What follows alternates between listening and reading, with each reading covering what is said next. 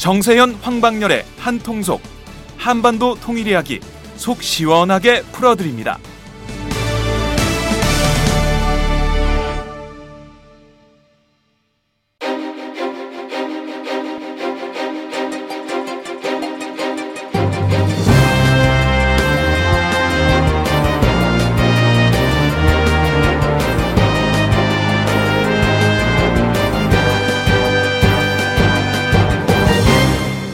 정세현 황방열의 한통속 지금 한반도는 한통속 94회 시작하겠습니다.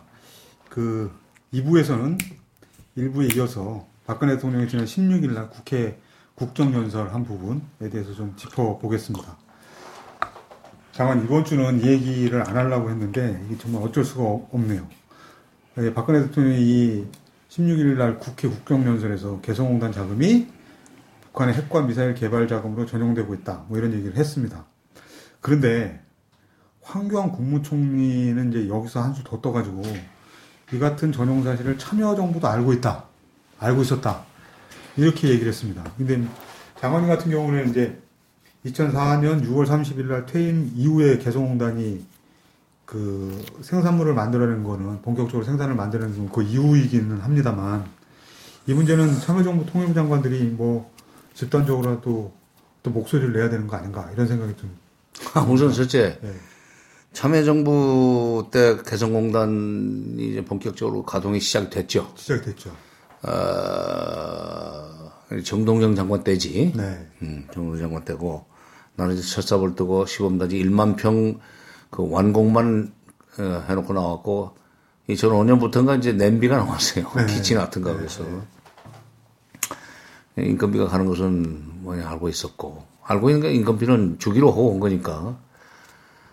근데 그것이 39호실로 간다, 서기실로, 아, 저, 이, 뭐, 서기실로 간다 하는 얘기는 아마 탈북자들이 얘기했을 거예요. 그러니까 지금 그 근거가 뭐냐 하는 것을 따져봐야 되는데 아마도 이제 그 시기에 넘어온 탈북자들이 시기적으로 그 시기에 넘어온 사람들이 어디서 들은 얘기를 가지고 하면 그것이 마치 정보인 것처럼 갖다 꽤 맞춘 얘기 아닌가 하는 생각이 들고 만약 그것이 자신이 있으면 네. 그 야당도 나는 문제 있다고 그러면 그 당시에 장관들하고 저 총리하고 나와가지고 청문회 하자 해야지. 응? 총리실의 자료, 통일부의 자료 가지고 나와서 하자 해야지. 뭐 하는지 모르겠어. 도대체 그러니까 저쪽에 공격에 들어오면 받아칠 그런 그, 이, 그, 이, 그, 꾀를 내는 사람도 없나? 아, 어? 지금의 야당? 어. 예, 예. 음. 아니 참여정부 때 그래도 뭐 어, 이 그런 누명을 쓰고 있으면 참여정부 때 알았다는 그 누명을 쓰고 있으면 지금 더민주당 쪽에서는 참여정부하고 맥을 같이 한다고 주장을 하니까 그럼 거기서 그러면 총리하고 총리는 총리실 자료 가지고 나오고 이쪽은 통일부 자료 가지고 나와서 이게 그쪽으로 갔다는 증거가 그, 그 말이 맞는지 한번 따져보자는 식으로라도 정치적 공세로라도 해야지. 음. 그다음에 두 번째. 그럼 참여정부 때 그러면 100보를 양보해서 참여정부 때도 알았었는데 놔뒀다. 네. 그러면 금강산 관광이고 뭐고 그냥 대북 지원 관련해서 그, 이, 그, 이게 군사적 전용될 가능성이 있다고 일반적으로 얘기하는 것이 되게 보수 정권 하에서 있는 일 아닙니까? 그럼 이명박 때 끊었어야지. 네. 물론 지금 황교안 총리는 이명박 정권의 무슨 뭐 잘잘못에 대해서는 책임은 없어요. 그러나 어쨌건 같은 새누리당으로서 한나라당으로서 그 정권을 개성한 정권 아닙니까? 그러면 이명박 정권도 지금 알았으면 그때 끊었었는데 안 끊었다는 것은 무엇을 의미하는가? 더구나 이명박이야 뭐 이명박 정권이야 5년이고 박근혜 정부는 지금까지 끊기 전까지 3년인데 그러면 참여정부 때부터 알았으면 박근혜 정부 때 초기부터 알았을 거 아니야. 행정부는 하나니까. 그렇죠. 그러면 대통령 취임식은 바로 다음날 끊었었어야 될 거 아니야. 어? 근데 거기다 대고 한반도 써서 얘기한 사람 누구야? 그러니까 황교안 총리가 꾀를 내려면은 좀, 좀 그, 이, 앞으로 한 적어도 대통령 임기가 끝날 때까지는 누가 반론을 제기 못하게 좀그 꾀를 내야지. 우선 급하다고 그런 식으로 참여정부에다 그 저 책임을 떠넘기면은 면제가 된다고 생각하나? 좀 장관님 말씀 들으니까 결국 아군한테 총 쏜 것처럼 되네요. 자기 박근혜 정부, 그렇지. 박근혜 정부. 새누리당 정부였던 이명박 정부는 제일 긴, 제일 길게 5년을 그 5년 동안 그 정부 내내 개성공단이 5년 동안 가동됐었는데. 그래. 내, 내 고등학교 때 그 영어 시간에 배운 그 속담인데 원문을 내 잊어버렸어, 지금. 네, 이 영어 속담입니다. 네. 프라이팬이 뜨겁다고 뛰다가 불 속에 빠진다. 아, 지금 그 뭐 이 박근혜 대통령의 얘기를 갖다서 옹호하겠다고 나와가지고 뛰다가 보니까 꾀를 낸답시고 낸 것이 지금 아군한테 총질한 거야. 박근혜 대통령 옹호하려다가 국회 연설 그게 이제 무슨 확증이라고 그랬어요? 저 확인, 확인된다. 확인된다. 확인이라고 표현했었지. 홍영표 장관은 확증은 없다고 그랬어요. 아니 글쎄 그랬다가 네. 또 와전됐다 그랬다가 네, 네. 대통령이 확인된다 고 그러니까 확인은 된다는 얘기를 또 했다면서 총리적으로 하고 그러니까 대통령 살리겠다고 하는 충성심은 좋겠, 좋은데 그러나 결국 그게 그러면 박근혜 정부는 이렇게 단호하고 그거에 대해서 확실한 입장을 가지고 있는 박근혜 정부가 2013년 2월 26일 날 왜 조치 안 했냐 이거야. 그 질문 나왔을 때 황교안 어떻게 답변할 거예요, 총리는? 어? 그 질문 그런 답변 나왔을 때 야당 의원들이 2013년 2월 26일 날 그럼 박근혜 정부는 왜 안 끊었냐라고 질문을 했어야 된다 이런 말씀. 그렇지. 무슨 뭐, 그, 뭐, 그 손톱 갖고 있었어? 야당 의원들이 그런 질문이라도 해야 되는데 그런 질문도 안 한다 이런. 말씀. 그렇지.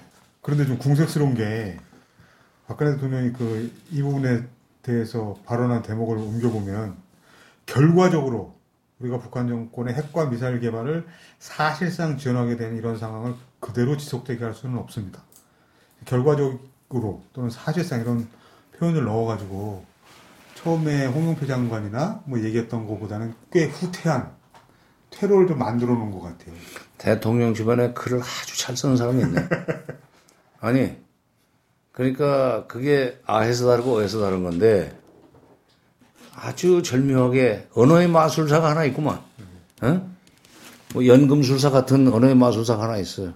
그렇게 되면은 고리 직방으로 갔다는 데서 돌고 돌아서 결과적으로, 결과적으로. 해가지고 나중에 증거 자료를 내라고 할 때 아니 뭐 결과적으로 그렇게 될 수 있지 뭐. 아니 뭐 뭐 그 결과적으로 될 수 있다는 것도 뭐 부정할 수 있나? 그건 아니잖아. 이라고 하면은 따지는 사람이 힘이 빠지지.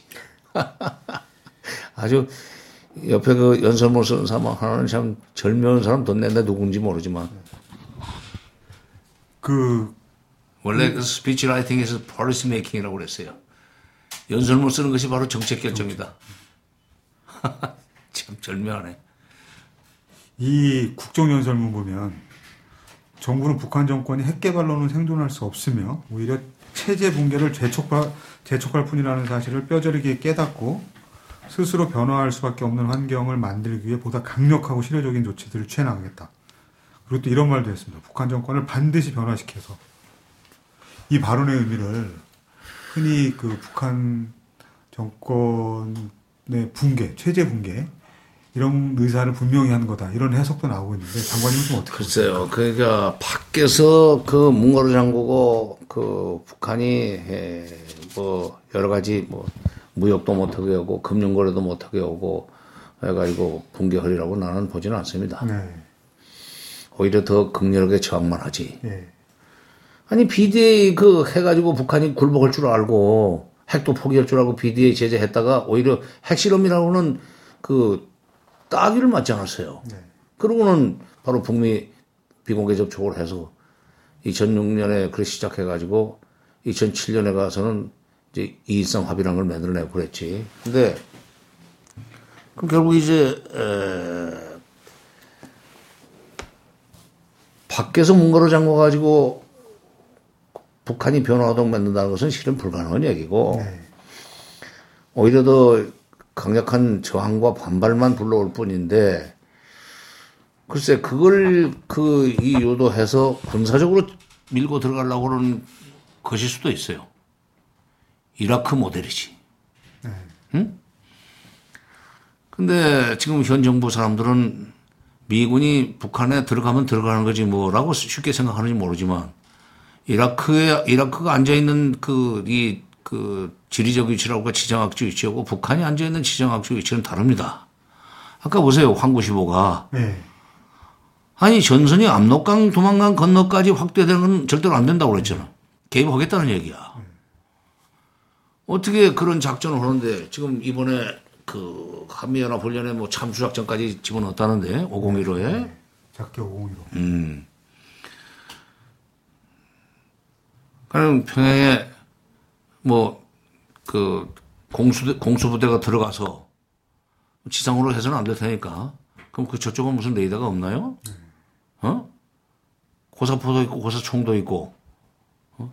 지대 공 미사일도 있고 쎄버렸는데 그 몰래 침투를 해서 들어가서 그 참수작전을 하는 식으로 해가지고 끝장을 내겠다 하는 얘기일 수도 있어요. 근데 그런 작전이 지금 가능하냐 이거야. 그러니까 그냥 국민들한테는 시원합니다. 이런 거 깊이 생각 안 하고 저는 사리를 따지지 않고 맞아 저렇게 그냥 크, 하지 말라지만 하고 말이야. 응?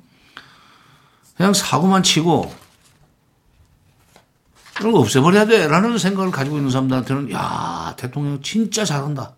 저렇게 해서 확실하게 메시지를 보내면은 저건 끝장나는 거야. 그러면 이제 그때부터는 우리가 편히 살 수 있어. 여기가 북한이나 남한이 어디 절의 고도에서 떨어져 가지고 우리끼리만 있어. 어, 우리끼만 있고 남북으로 갈라진 나라가 아니에요, 이게.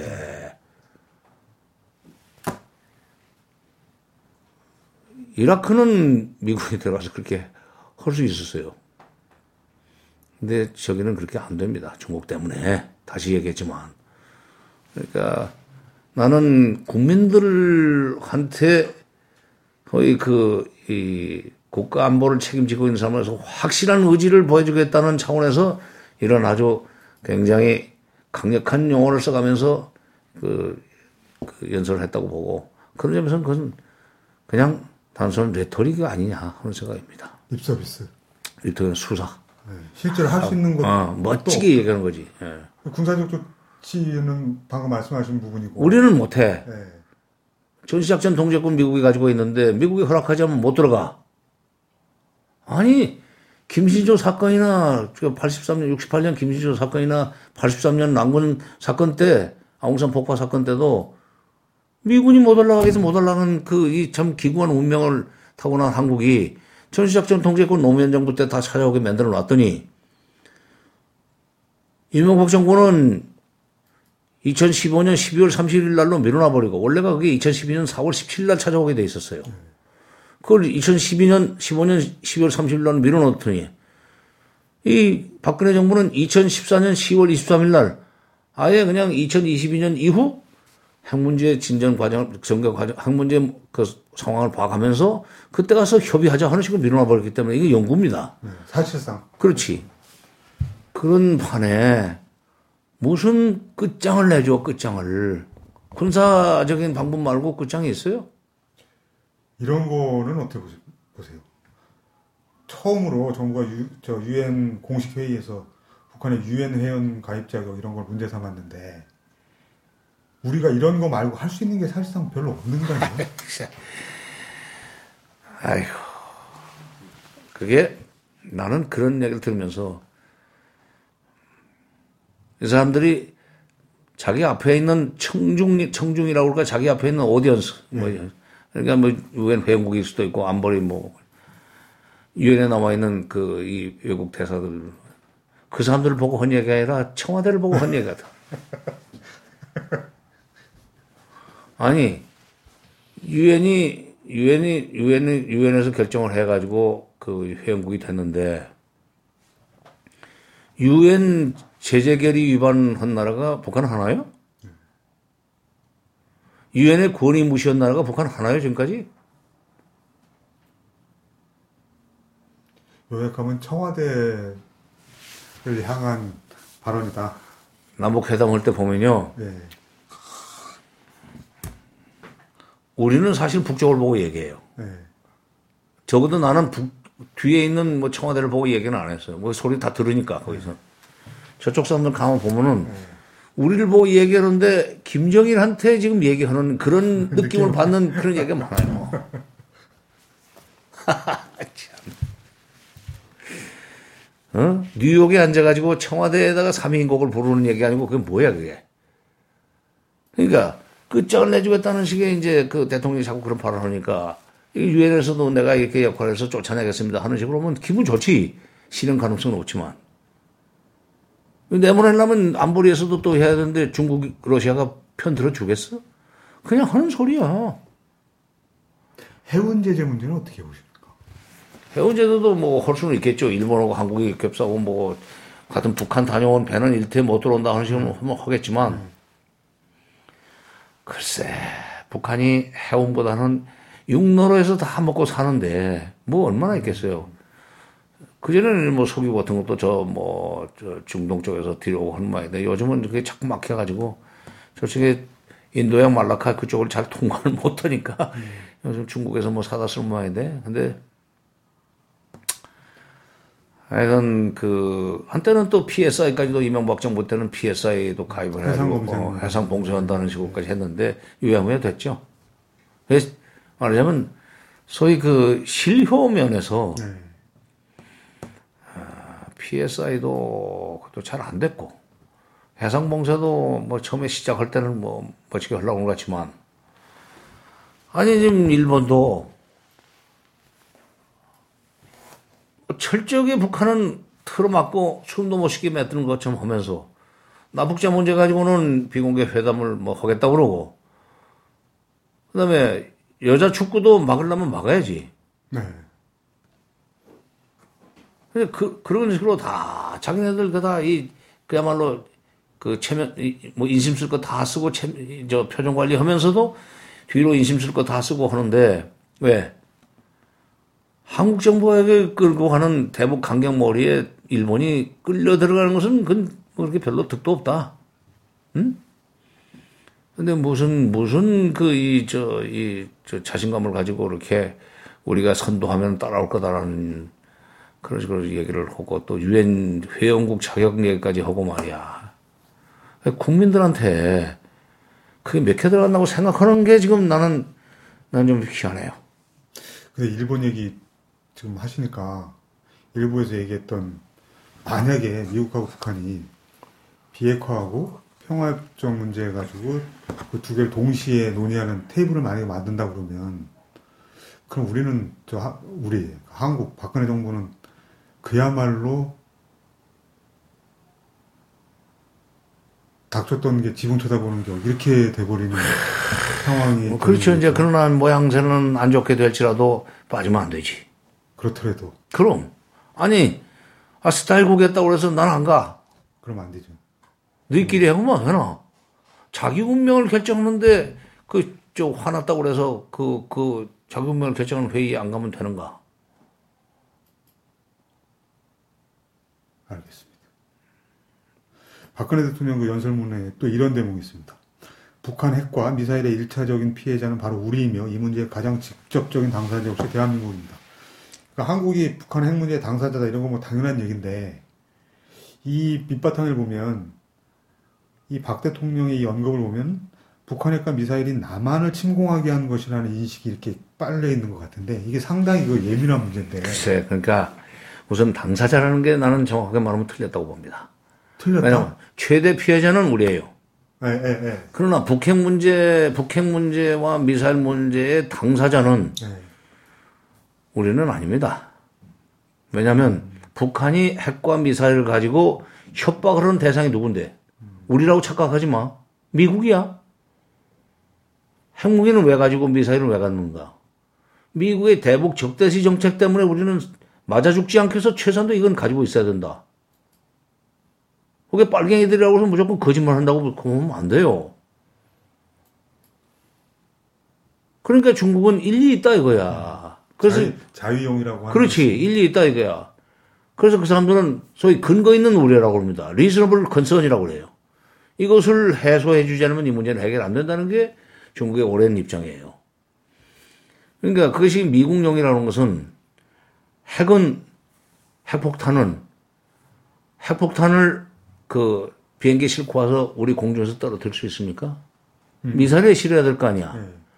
그러면 핵폭탄 미사일에서 실어가지고 쏠라고 하면은 이게 이제 뭐 ICBM 이런 데다 하던데 이렇게 여기 한국에 떨어뜨리려면 이렇게 쏘아서 이게 떨어져야 되는데 굉장히 높게 고각으로 그렇지. 가가지고.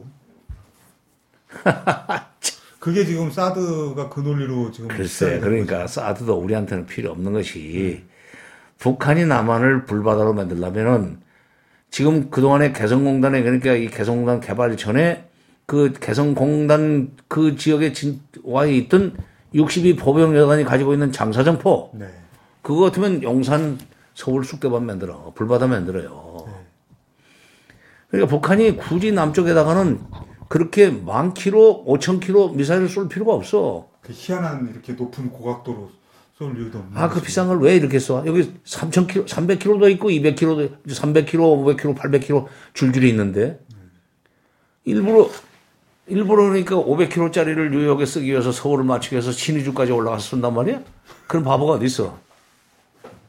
하물며 아니 5천 킬로, 6천 킬로짜리 그 이 장거리 미사일을 왜 남쪽에다 쏘냐 말이야. 그리고 그 미국 미국을 위협하려고 하는 거야. 미국을 북한이 그리고 바보가 아닌 이상 미국한테 실제로 그 무기를 썼다가 지가 죽을라고? 미국의 핵폭탄이 몇 개인데 그리고 미국의 장거리 미사일이 몇 개나 있는데 그건 그러니까 쓰려고 한건 아니라 건드리면 나도 이걸 가지고 최선도 너 한 방을 때리고 나도 죽을 수 있다. 마치 벌. 벌이 그 이 일벌이 가지고 다니는 벌을 잘못 건드리면 침에 쏘이잖아요. 그리고 그 벌은 죽는다고 그러잖아. 일종의 자유수단이지. 어, 계백 장군 정신으로 그냥 쏘 죽은 거지. 그런데 그러니까 북핵 문제의 최대 피해자는 우리는 맞습니다. 그러나 북핵 문제 해결의 당사자는 우리는 못 돼. 결정권이 없어. 그 사람들이 내놓으라는 게 지금도 논의 아까도 얘기했지만 평화협정 아니야. 평화협정과 핵폐기를 바꾸자는 얘기야. 간단히 말해서. 핵과 미사일을 평화협정과 바꾸자. 핵과 미사일을 평화협정 그리고 미북 수교 바꾸자 하는데 우리가 미북 수교를 결정할 수 있습니까? 당사자라는 얘기는 결정권자라는 얘기야. 피해 당사자는 건 맞아. 그러나 해결 당사자는 못 돼. 그 다음에 평화협정도 간신히 우리가 14선언에서 평화협정 그 논의에 그, 그, 그 협의 당사자가 된 거예요. 그거를 남북 관계를 이렇게 나쁘게 끌고 가가지고 북한이 아 14선은 무효. 어, 실질적으로 그때 53년 7월 25일 날 서명을 사람들끼리만 하자라고 버티면 미국이 처음에는 한국도 넣자라고 그 하겠지만 끝까지 북한이 못해. 걔들은 얘기 안 해. 조지작전 통제권도 없는데 뭐. 라고 하면 그러니까 이 노무현 정부 때 전시작 그이그 14선언의 사항에 들어간 것은 전시작전 통제권을 찾아오게 된 이후의 상황입니다.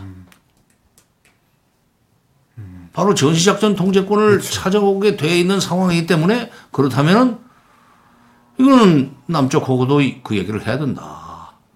오히려 전시작전 통제권을 찾아온 뒤에는 미국이 남한을 컨트롤 못하니까 아, 그 사람들도 팔목을 잡아야 된다. 보들어야 된다. 하는 계산에서 나온 거야. 그러니까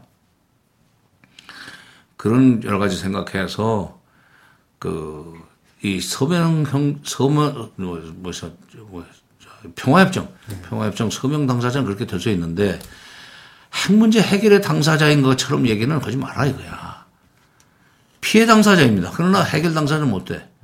평화협정도 우리가 아무리 하고 싶어도 미국이 글쎄 아직은 때가 아닌데 하면은 정전협정의 서명 당사자이기 때문에 우리가 발언권이 별로 없어요. 아니 정전협정 서명 당사자가 아니기 때문에 그렇지. 그러니까 아니기 때문에 서명 정전협정의 서명 당사자인 미국이 3분의 1이지만 그리고 실질적으로 뭐 이분이 그 북한하고 그 중국은 거긴 예, 예. 어, 어떤 점에서는 협조자 내지는 뭐 후견인 뭐 이런 거 후견 비슷하게 들어온 거니까 그래도 이제 그 이 정전협정에는 들어가야 돼요. 이 저 그 위치상으로도 들어가야 돼. 근데 북한이 끝까지 안 된다고 그러고 미국이 나중에 슬그머니 그거 뭐 못해 하면은 우리는 못 들어가는데 그걸 그것도 우리가 해결 당사자인 것처럼 얘기하면 되나 이거야. 그러니까 지금 현 정부하고 그러니까 이게 그 더구나 이게 핵과 미사일이 우리를 향해서 쏜다는 것이 국민들한테는 그냥 이런 거 깊이 생각하는 사람들한테는 몇 개 들어갑니다. 근데 뭐로 이렇게 고도로 쏘아서 바로 앞에 솔직히 말해서 비무장지대 쪽 개성 북 쪽에 있는 부대 그쪽에다가 그걸 설치해 놓고 쏜다고 칩시다. 300km도 서울 벗어나. 삼- 당연히 무슨 제일, 제일 짧은 거 미사일. 개성에서 서울까지 뭐 60km 뭐 이렇게밖에 안 되는데. 밤- 저, 그, 저 비무장지대에서 그렇지. 예. 그러니까 이게 지금 현 정부하고 박근혜 정부하고 장관님하고 생각에는 이 북- 핵 문제의 당사자가 누구냐 이- 여기서도 아주 큰 근본적인 차이가 있는 거예요. 그렇죠. 우리가 이제 핵, 문- 핵, 핵, 핵 문제가 해결되지 않았을 때 피해, 최대 피해자는 우리야. 그야말로 박근혜 대통령이 초기에 자신 있게 얘기했던 핵을 머리에 이고 살 수는 없다고 했던 바로, 바로 그 핵을 머리에 이고 사는 상황이기 때문에 이거 해결하겠다고 그런 거거든. 근데 그런 점에서는 피해, 최대 피해 당사자야. 근데 이게 해결 당사자가 못 된다니까. 북핵이 우리를 상대로 해서 공갈을 치는 것이 아니고 북한이 핵을 가지고 미국을 상대로 해서 공갈을 치면서 판을 짜자고 자꾸 저러는데 그리고 결정권이 우리한테는 없다 이게 수교하고 평화협정은 미국이 결정해야 됩니다. 알겠습니다.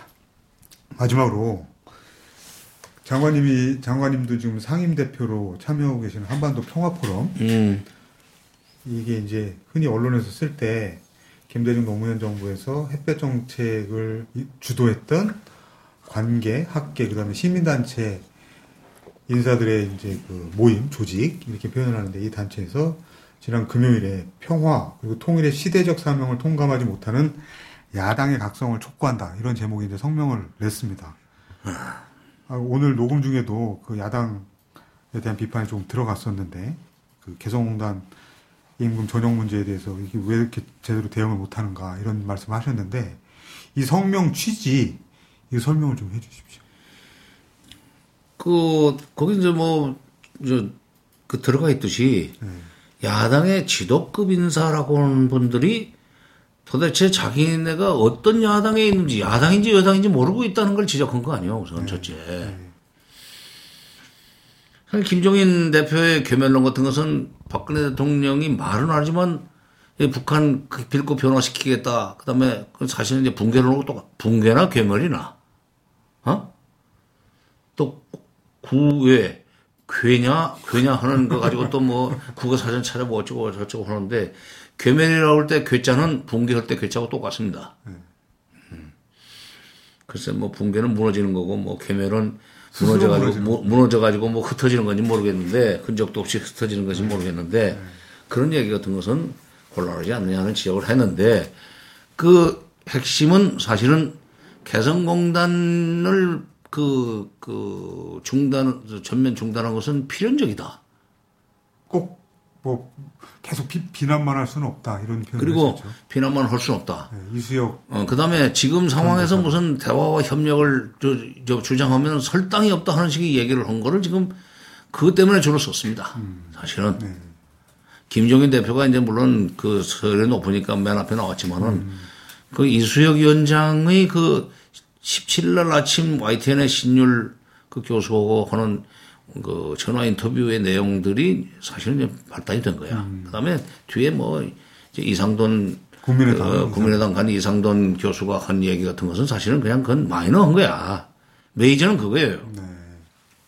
포인트는 이수혁 더민주당 그렇지. 한반도 그렇지. 경제 통일위원장 더구나 한반도 경제 통일위원회 위원장이라고 하는 자리는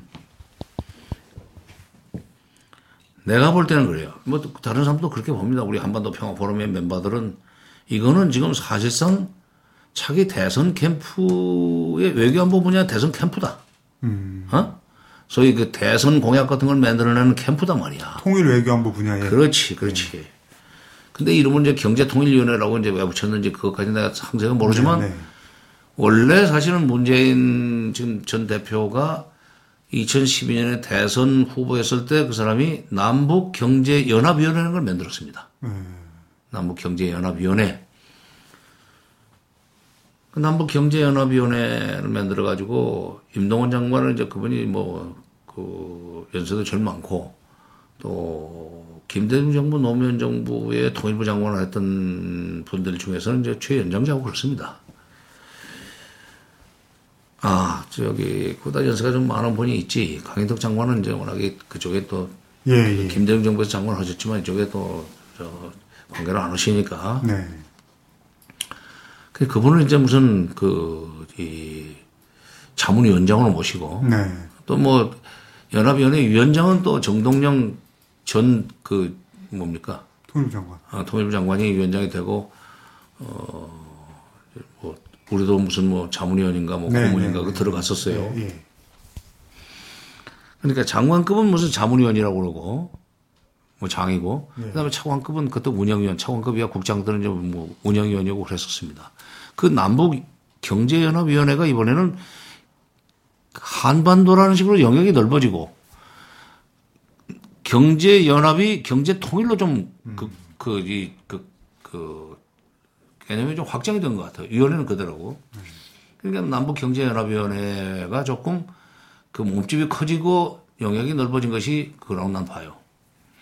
근데 거기 이제 외교관 출신을 저 소위 그 영입을 해가지고 그 책임을 맡겼습니다. 그뭐 잘하겠지. 왜냐면 이수혁 위원장은 내가 개인적으로 잘 알아요. 네, 네. 어, 대학의 후배입니다. 과의 후배예요. 같은 과의. 뭐 그냥 유니버시티나 칼리지 후배가 아니라 그냥 학과의 후배예요. 대학. 그리고 노무현 정부 때 그 육자회담 수석 대표 초기 할 때도 내가 또 노무현 정부 때도 있었으니까. 근데 난 그, 그 기사가 뜬 걸 보고 깜짝 놀랐어요. 네. 그 나만 놀란 게 아니야. 지금 한반도 평화 포럼에 있는 사람들은 되게 그 출신 성분으로 봐서는 김대중 정부, 노무현 정부 시절에 거기서 뭐 이 정부에서 일했던 사람들, 물론 그 전에 다 이 관료들은 다 뭐 김영삼 정부 시절에도 박정희 정부 시절에 다 일을 했었지만, 가령 네.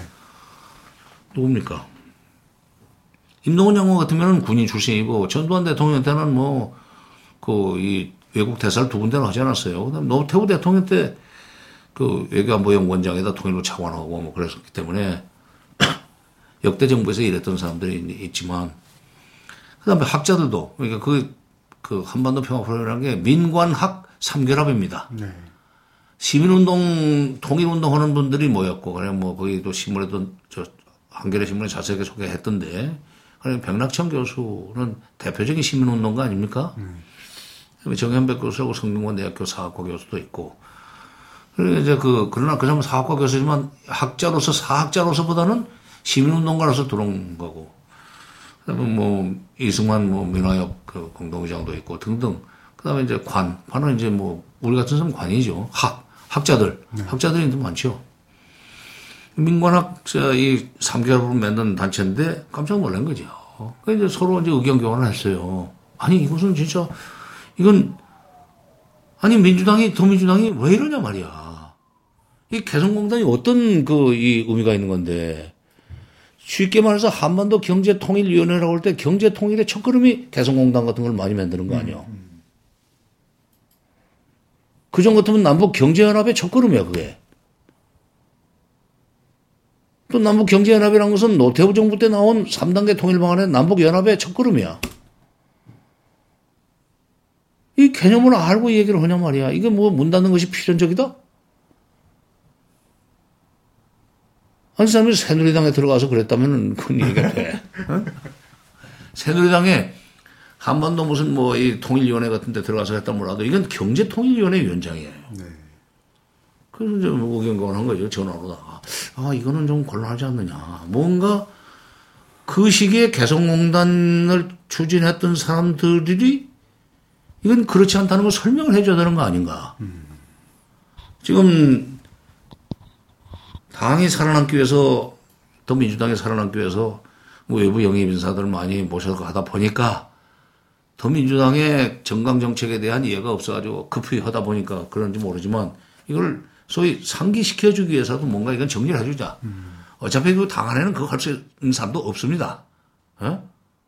그런 책임 의식도 없고, 그죠? 어떻게든지 자기 그냥 지역구 당선만 되려고 하는 사람들이지, 이게 무슨 수권 정당이 돼야 되겠다, 대한 정당이 돼야 되겠다는 생각에서 이런 문제 나왔을 때 이걸 정리해가지고 한 줄이라도 대표한테 토킹 포인트를 적어줄 수 있는 사람이 없어요, 지금. 그저 걱정이야. 그래서 그럼 우리라도, 어? 우리라도 그야말로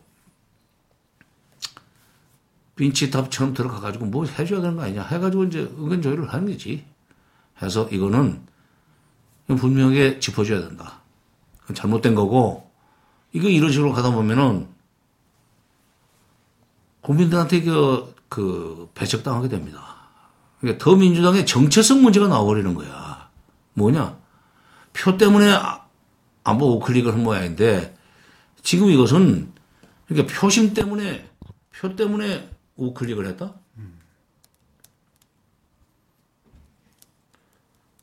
그러다가 결국 자기 당의 정체성이 깨져버린다? 개성공단은 김대중 정부 때부터 이제 이 논의가 시작이 돼가지고, 어, 준비가 됐지만, 본격적으로 첫 삽은 2004년 3월 달에 떴습니다. 2003년에는 김노무현 네. 정부 출범 직후에는 이제 개성공단 개발을 위한 여러 가지 법적 제도적 장치 준비한다고 시간 다 갔어요. 그때 인건비까지 다 협의해 놨습니다. 어? 인건비 그 규모까지 다 정해놨어요. 말하자면 어, 초기 5년인가는 올리지 않고 네, 예. 있다가 그때부터 5%씩 올린다. 네. 뭐 그것도 그때 정해놓은 거예요, 2003년에. 그래서 이게 나는 물론 2004년 6월 30일 날 1단계만 그치고 왔지만은 노무현 정부 때 이게 본격적으로 가동이 됐고 그 시기에 다 정부에 있던 사람들이야. 부처는 다르지만. 그래서 이거는 안 된다. 왜냐하면 그 표현은 안 썼지만은 그리고 국정원 3차장까지 한 1차장인가 뭐 3차장까지 한 사람이 노무현 정부에서 벼슬이란 벼슬은 다 한 사람이 알겠습니다. 이거는 문제 제기하지 않으면 안 된다. 했는데 이제 좀 길더구만. 우리는 이제 뭐 아이들만 했는데 젊은 사람들이 이제 그 쓰다 보니까 우리 이거 그냥 혼자서 쓰는 게 아니라 집체작입니다. 쓰면 이제 돌려가지고 뭐 첨삭을 하다 보면 늘어 길어져요. 네, 그런 이제 문, 문장가들이 있으니까 우리는 거기 기지도 못해. 예, 아까 그 아주 결과적으로 뭐 그 다음에 무슨 뭐 대통령이요. 어, 이런 식으로 그걸 하는 재주가 사실상. 없어요 우리는. 어, 이거 보시오 방송에서 말도 보면은 아주 그냥 뭐 그 좀 무지막지하게 막 하고 그러는데 그, 그, 저, 그거를 언론에 이제 보도자료로 배포를 했는데 한겨레가 그냥 어, 토요일 날 아침에 일면 톱으로 대서특필하는 바람에 그것이 지금까지도 계속 그, 어, 소위 반향을 불러일으키고 뭐 파장을 지금 일으키고 있는 것 같아요. 나도 오늘 아침 한겨레 신문에 게재된 정세현 칼럼에 그 얘기를 썼습니다. 이 개성공단이라는 게 어떤 의미가 있는데 경제 거기다는 경제통일위원회 얘기는 안 했어요. 경제 통일 사실상의 통일의 시작인데 이게 이것을 이 정부가 잘라버린다는 얘기는 앞으로 그러면 어떻게 하겠다는 얘기냐 하는 얘기만 하고 이제 말았지만 다른 또 이 동국대학인가 중앙대학인가 어디 동문과 교수인데 세상 읽기라고는 칼럼에서 아주 또 그걸 강하게 얘기를 했습니다. 이건 도대체 말이 안 된단 말이야. 그래서 좀 공과 사는 구별해야 되기 때문에 얘기를 하는데 사적으로는. 어, 잘 아는 후배예요. 근데 이렇게 공적으로 생각하면은 이 개성공단을 저렇게 하는 것이 일리 있다? 그리고 거기에 대해서 비판하면 안 된다? 그리고 지금 이 시대에 북한이 핵 쏘고 미사일, 핵 실험하고 미사일 쏘는데 무슨 대화, 화해와 협력, 대화를 주장하느냐? 설당이 없다? 그런 얘기를 하는 사람이 설당은 있어. 당을 옮기면 돼. 알겠습니다.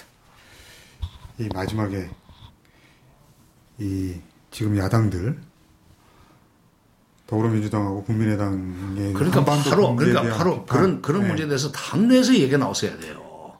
알겠습니다. 당내 지금 이런 얘기 하는 사람들이 없죠. 예. 아니 그 우리가 외주방 외주라도 줄 수 있는 지혜라도 있어야지. 이런 거 좀 어떻게 정리해 줘. 우리 외주 받고 온 거 아니에요? 예. 완전히 그야말로 무료로 봉사한 거예요, 무료로. 알겠습니다. 아, 참. 무료로 봉사해서 지적했다. 이 말씀 마지막으로 오늘 방송 마치겠습니다. 감사합니다.